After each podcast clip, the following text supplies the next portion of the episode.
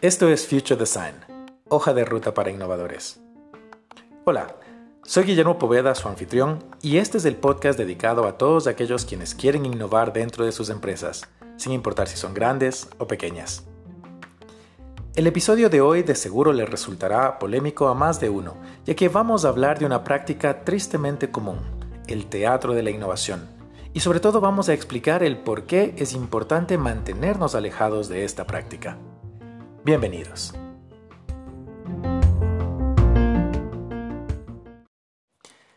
Quiero empezar con una nota aclaratoria.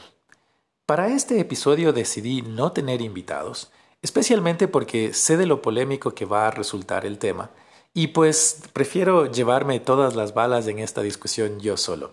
Prefiero mantener alejados a mis queridos amigos y amigas, de colaboradores y colegas de la innovación, ya que voy a expresar principalmente mis puntos de vista personales en este tema.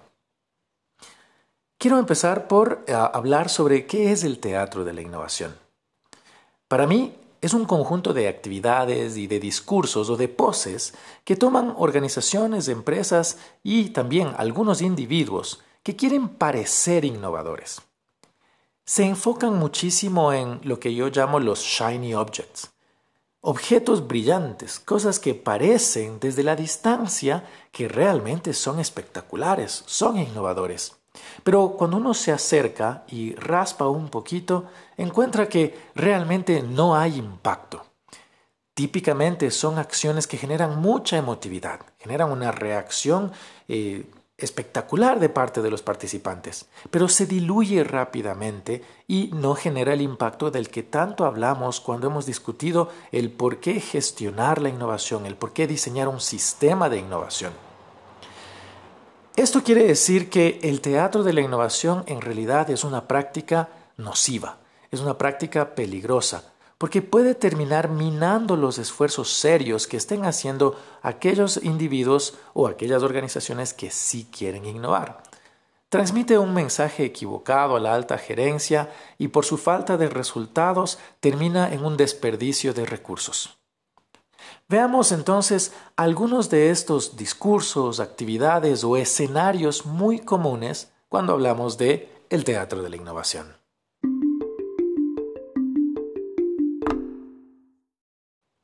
El primer elemento, o uno de los primeros componentes de un teatro de la innovación, está relacionado a actividades que parecen altamente innovadoras, pero que difícilmente generan un verdadero impacto dentro de la empresa. Quiero arrancar hablando de uno que personalmente me genera muchísimo ruido, los concursos de ideas. Y de seguro, eh, muchísimos de ustedes se van a preguntar, pero Guillermo, Existen muchísimos concursos de ideas. Suele ser la herramienta más común cuando se arranca un proceso de innovación dentro de una empresa para capturar esas oportunidades que podrían surgir de parte de nuestros colaboradores. ¿Qué tiene de malo un concurso de ideas, Guillermo? Todos los colaboradores pueden participar, escuchamos a muchísimos de ellos, estamos siendo innovadores, ¿o no? Los concursos de ideas tienen un reto gigantesco para empezar, las ideas no son el fundamento de la innovación y pretender que porque se colecciona o se, solicita una gran cantidad de ideas de parte de nuestros colaboradores ya estamos innovando es un craso error. Desmenucemos un poco los retos que existen dentro de los concursos de ideas.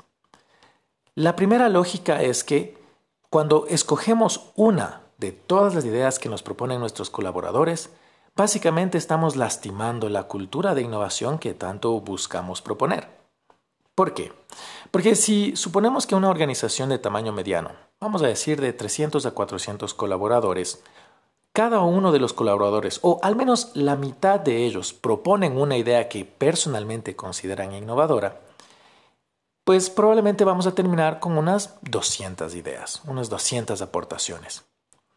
El primer reto está en ¿Quién va a decidir qué es innovador y qué no es innovador si no existe un contexto, un filtro claramente identificable?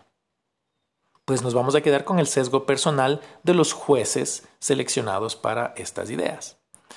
Segundo, después de escoger una sola idea, estamos diciéndole a los otros 199 colaboradores que su idea es tonta o que su idea es mala. El resultado es, aunque probablemente un colaborador va a estar muy feliz porque su idea resultó ser la más innovadora y entonces ahora él puede cargar esa presea sobre su pecho, para los otros 199 colaboradores, este concurso lo único que habrá hecho es lastimado su ego personal. Por lo tanto, la cultura, en vez de nutrirse de este proceso, pues va a verse lastimada. Y tampoco es que hemos generado una calidad de insumos que puedan servirle realmente a un proceso innovador dentro de la compañía. ¿Cuál es la contraparte entonces o la contraposición a un concurso de ideas? En mi experiencia, sirven más la identificación de retos dentro de las organizaciones. Nuestros colaboradores, sin importar en qué parte del escalafón o de la jerarquía se encuentran, tienen claramente identificados dónde están los problemas que tenemos como organización. Si sabemos organizar un proceso de invitación para hablar de esos retos, probablemente vamos a encontrar más problemas que merecen nuestra atención y a los que se les puede aplicar un proceso de innovación para encontrar la mejor solución y probablemente terminar con un nuevo producto, un nuevo servicio o una nueva manera de ejecutar alguno de los procesos que tenemos dentro de la empresa. Así que menos concursos de ideas y definitivamente muchos más retos existentes dentro de la organización a los que podemos aplicar innovación.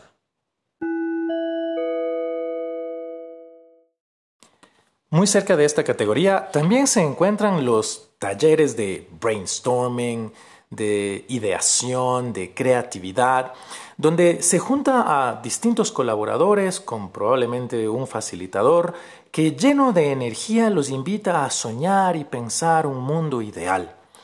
Eh, se siente más como un ejercicio emotivo y menos como un ejercicio de producción. El resultado es que muchas de estas actividades suelen tener mucho contenido lúdico, en realidad la gente se pasa jugando porque en teoría estos espacios donde el juego prima, el resultado va a ser que la mente se abre, la gente se divierte y se puede crear con mayor facilidad. Pero cuando uno mira los eh, entregables de este proceso, probablemente sí, hay unas fotos geniales que podrían aparecer en cualquier catálogo de servicios de innovación, pero difícilmente se encuentra con productos o servicios que podríamos llegar a sacar al mercado. ¿Por qué? Porque estas actividades, estos talleres que se centran muchísimo en la ideación o que priman apenas la parte de creatividad, tienen el riesgo de generar oportunidades excesivamente desapegadas de la realidad. Recientemente me topé con eh, alguien que mencionaba que esta clase de actividades son ambiguas porque allí de esa ambigüedad nace la innovación. Discrepo profundamente porque en realidad cuando solo generamos creatividad nos vamos a topar con colaboradores que en efecto son muy creativos.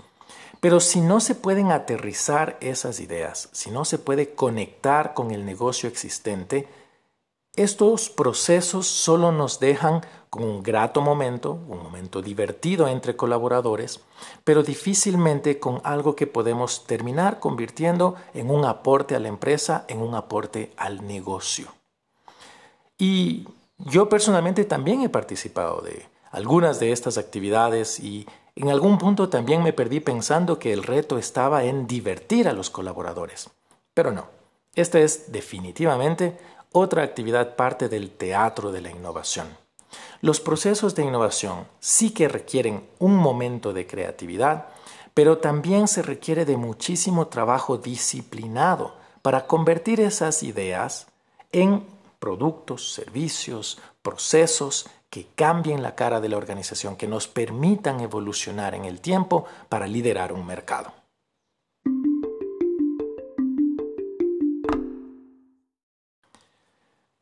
Otro componente entonces de este teatro de la innovación son aquellos personajes altamente innovadores. Espero se note el tono de sarcasmo en mi voz, porque eh, uno se topa a menudo con varios de estos. El más común es el gurú de la innovación y se lleva varios nombres. Los Sherpas de la innovación, aquellos que nos guían a través del complicado viaje para alcanzar la cima de la creatividad y de la iluminación. O, en algunos casos, el eh, CIO, el Chief Innovation Officer, que probablemente lo único que hace es presentar los resultados de un equipo que trabaja duramente en el que él difícilmente se ensucia las manos. ¿Qué tienen en común estos personajes, eh, estos actores de la innovación? Es que rara vez se han visto involucrados y han hecho el trabajo sucio que requiere el alcanzar verdaderamente un proceso de innovación que madura y que genera resultados. Y, de seguro van a escuchar esta palabra a menudo, resultados, resultados, resultados. Porque hay que alejarnos del romanticismo de la innovación. Ese romanticismo no le viene bien a las organizaciones. Y estos personajes que se saben todos los términos de moda, que se conocen todos los discursos que son en este momento la actividad más candente, pero que difícilmente han formado parte del esfuerzo que se requiere para llegar a alcanzar un tangible, un demostrable de todo ese viaje, pues eh, le hacen mucho mal a los procesos de innovación y a la cultura, porque terminan generando una reacción opuesta a lo que busca su discurso. Eh, el uso de términos de moda típicamente confunde a la gente, y en realidad me he topado con muchos de estos gurúes de innovación que se conocen las palabras pero difícilmente entienden lo que realmente implica hacerlo. Por ahí me recuerda, por ejemplo, a cierto personaje innovador que hablaba muchísimo de por qué tenemos que ya implementar soluciones basadas en blockchain. Blockchain. Probablemente se refería a blockchain y difícilmente él podía explicar de qué se refiere o a qué se refiere, perdón, esta tecnología. Entonces, el resultado de esto es que la gente se siente confundida, se siente poco preparada para innovar y termina alejándose. Por el otro lado, aquellos líderes que sí se involucran, aquellos líderes que invierten su tiempo personal a pesar de lo compleja de su agenda, esos sí que son personajes que necesitamos, actores que sí necesitamos dentro de un sistema de innovación dentro de nuestras empresas. ¿Cómo se puede identificar a unos y a otros? Creo que por aquello que mencionamos antes en un episodio de este mismo podcast, hablando sobre el compromiso con la innovación desde el liderazgo. Si ese líder de innovación se ensucia las manos, se arremanga y trabaja con su equipo, se involucra permanentemente, más allá de solo recibir reportes, definitivamente estamos hablando de un colaborador de un mentor y de alguien que va a acompañarnos en este complicado viaje que significa implementar un sistema de innovación dentro de nuestras empresas. Aquí merecen especial atención los consultores de innovación. Y voy a hablar desde mi propia experiencia con 14 años trabajando como consultor de innovación. Seamos sinceros, los consultores de innovación en un volumen importante, suelen ser personajes que conocen muy muy bien los discursos de moda. Se aprenden todas esas palabras confusas, complejas, que suenan impactantes.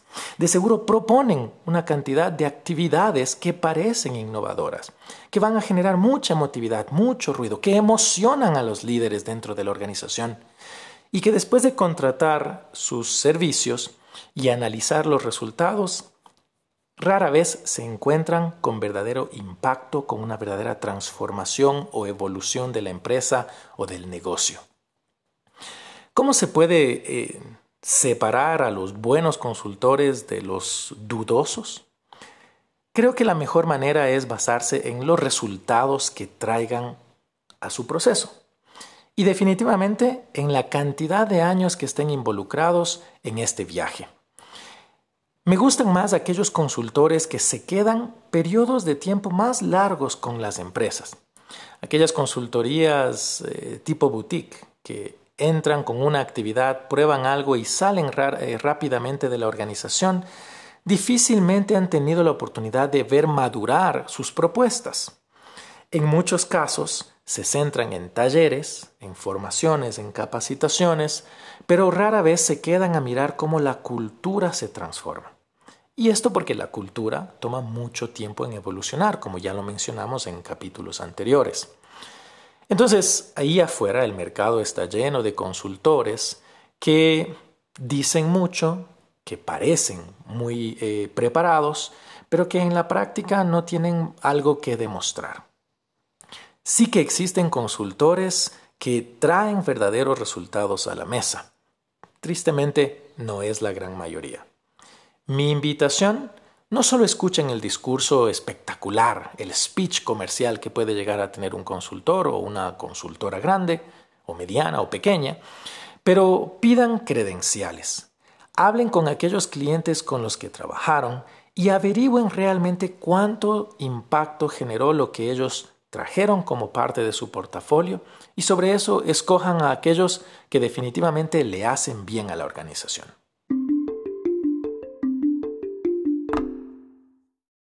Y para ir cerrando este episodio que va a resultar polémico y de seguro generará ruido, quiero hablar sobre los escenarios altamente innovadores. Aquellos espacios diseñados para impactar, probablemente visualmente o con la experiencia, pero que otra vez no generan el verdadero impacto que tanto predican. Y voy a empezar hablando sobre los tours de innovación. Y les confieso, en mi propia experiencia en algún momento sí que consideré formar parte u ofrecer tours de innovación. ¿Qué suelen eh, ser estos viajes? Suelen ser efectivamente movilizaciones físicas a ubicaciones geográficas donde se encuentran muchísimas empresas consideradas o famosas por su alto grado de innovación. El más popular definitivamente es Silicon Valley, allá en California, los Estados Unidos. Muchísimos empresarios, muchísimos líderes se han gastado un dinero importante en hacer un viaje hasta las oficinas de las empresas famosas como Google, Facebook, Uber y recibir presentaciones de primera mano de aquellos ejecutivos que cuentan las experiencias de estas empresas. Cada vez más se prostituyeron estos viajes que deberían haberse sentido originalmente como ruedas de negocio o misiones para aprendizaje y que terminan siendo más un tour, un viaje turístico a hitos destacados que difícilmente generan un impacto en la cultura. Y ahora voy a explicar el por qué. Pero también quiero añadir que estos viajes a destinos como Silicon Valley se volvieron tan populares que finalmente empresas como Google ya no permiten que se ingrese a sus instalaciones por todos los riesgos que esto implica. Habrá que ver qué pasa en este nuevo escenario post-COVID-19, pero definitivamente hubieron muchos que viajaron hasta estos destinos con la esperanza de sentirse transformados o con la esperanza de regresar con una fórmula mágica que puedan copiar directamente en sus empresas. ¿Y por qué digo que estos viajes son teatro de la innovación? Porque, en primer lugar, quienes costean o quienes se costean esos viajes suelen ser eh, los funcionarios más altos dentro de la jerarquía de la empresa, que regresan, sí, muy emocionados, muy impactados por todo lo que vieron y por todo lo que escucharon, pero que automáticamente exigen a sus colaboradores que empiecen a hacer un Google o un Facebook dentro de sus propias industrias como ya hemos discutido varias veces, sin un sistema, sin un modelo de gestión, sin un impacto real a la cultura. ¿Que se pueden nutrir de estos viajes los líderes para abrir la mente? Sí. Pero que pretender que luego de regresar de visitar las instalaciones de una empresa famosa ya se ha conseguido este paso, esta transformación, difícilmente. Y peor aún, es muy raro que podamos copiar el modelo de otra empresa para innovar en la nuestra. Así que también recomiendo alejarse muchísimo de copiemos el ADN de Google o copiemos el ADN de Facebook y automáticamente vamos a ser como ellos. No, el ADN de una organización no se puede copiar, es único. Por lo tanto, el proceso de innovación va a terminar siendo único para nuestra empresa.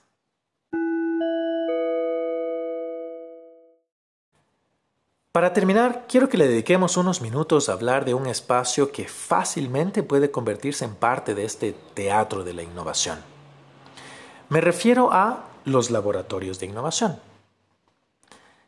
Cuando la mayoría de nosotros pensamos en un laboratorio de innovación, rápidamente se nos viene a la cabeza un espacio que emula las instalaciones que hemos visto en películas o en fotografías de empresas como Google o como Facebook. Espacios que se sienten más como un área de juegos, un área de recreación y menos como un área de trabajo. De seguro, ya hemos discutido en otras ocasiones, los laboratorios de innovación pueden jugar un rol importantísimo dentro del sistema que implementemos en nuestras empresas, en nuestras compañías. Pero también con la misma facilidad pueden convertirse en un espacio desaprovechado. ¿Dónde está la diferencia? Bueno, no debería primar la decoración para que parezca divertido o para que se sienta excesivamente distinto o diferente al resto de la empresa. Ya lo mencionamos en un episodio anterior. Si tenemos un espacio tan cool, tan diferente, donde solo unos pocos privilegiados pueden trabajar, lastimamos la cultura, transmitimos el mensaje equivocado. Si toda nuestra organización puede tener espacios distintos, más frescos, que promuevan el trabajo en equipo, perfecto. Pero si solo vamos a tener un espacio muy, muy, muy separado del resto de la mecánica o el resto de las dinámicas de la empresa, no le estamos haciendo ningún favor a nuestra organización.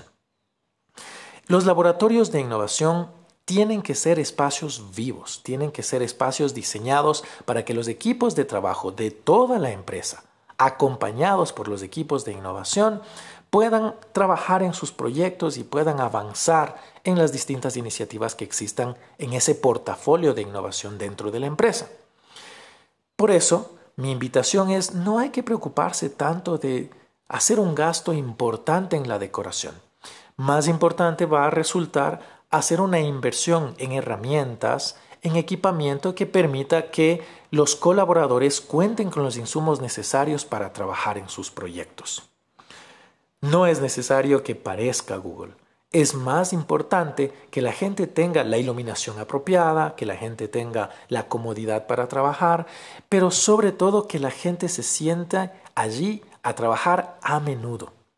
Si el laboratorio de innovación pasa principalmente vacío, está desaprovechado y ha sido un gasto en vano. ¿Cómo lo potenciamos? Con un modelo de gestión que lleve a ese espacio a los colaboradores a menudo. No puedo insistir más en esto. Así que si tienen un laboratorio de innovación dentro de sus empresas, reactívenlo si no está siendo utilizado, enfóquense más en juntar allí a los distintos equipos para trabajar y verán ustedes cómo sí que se convierte en un dinamizador de la innovación dentro de sus empresas.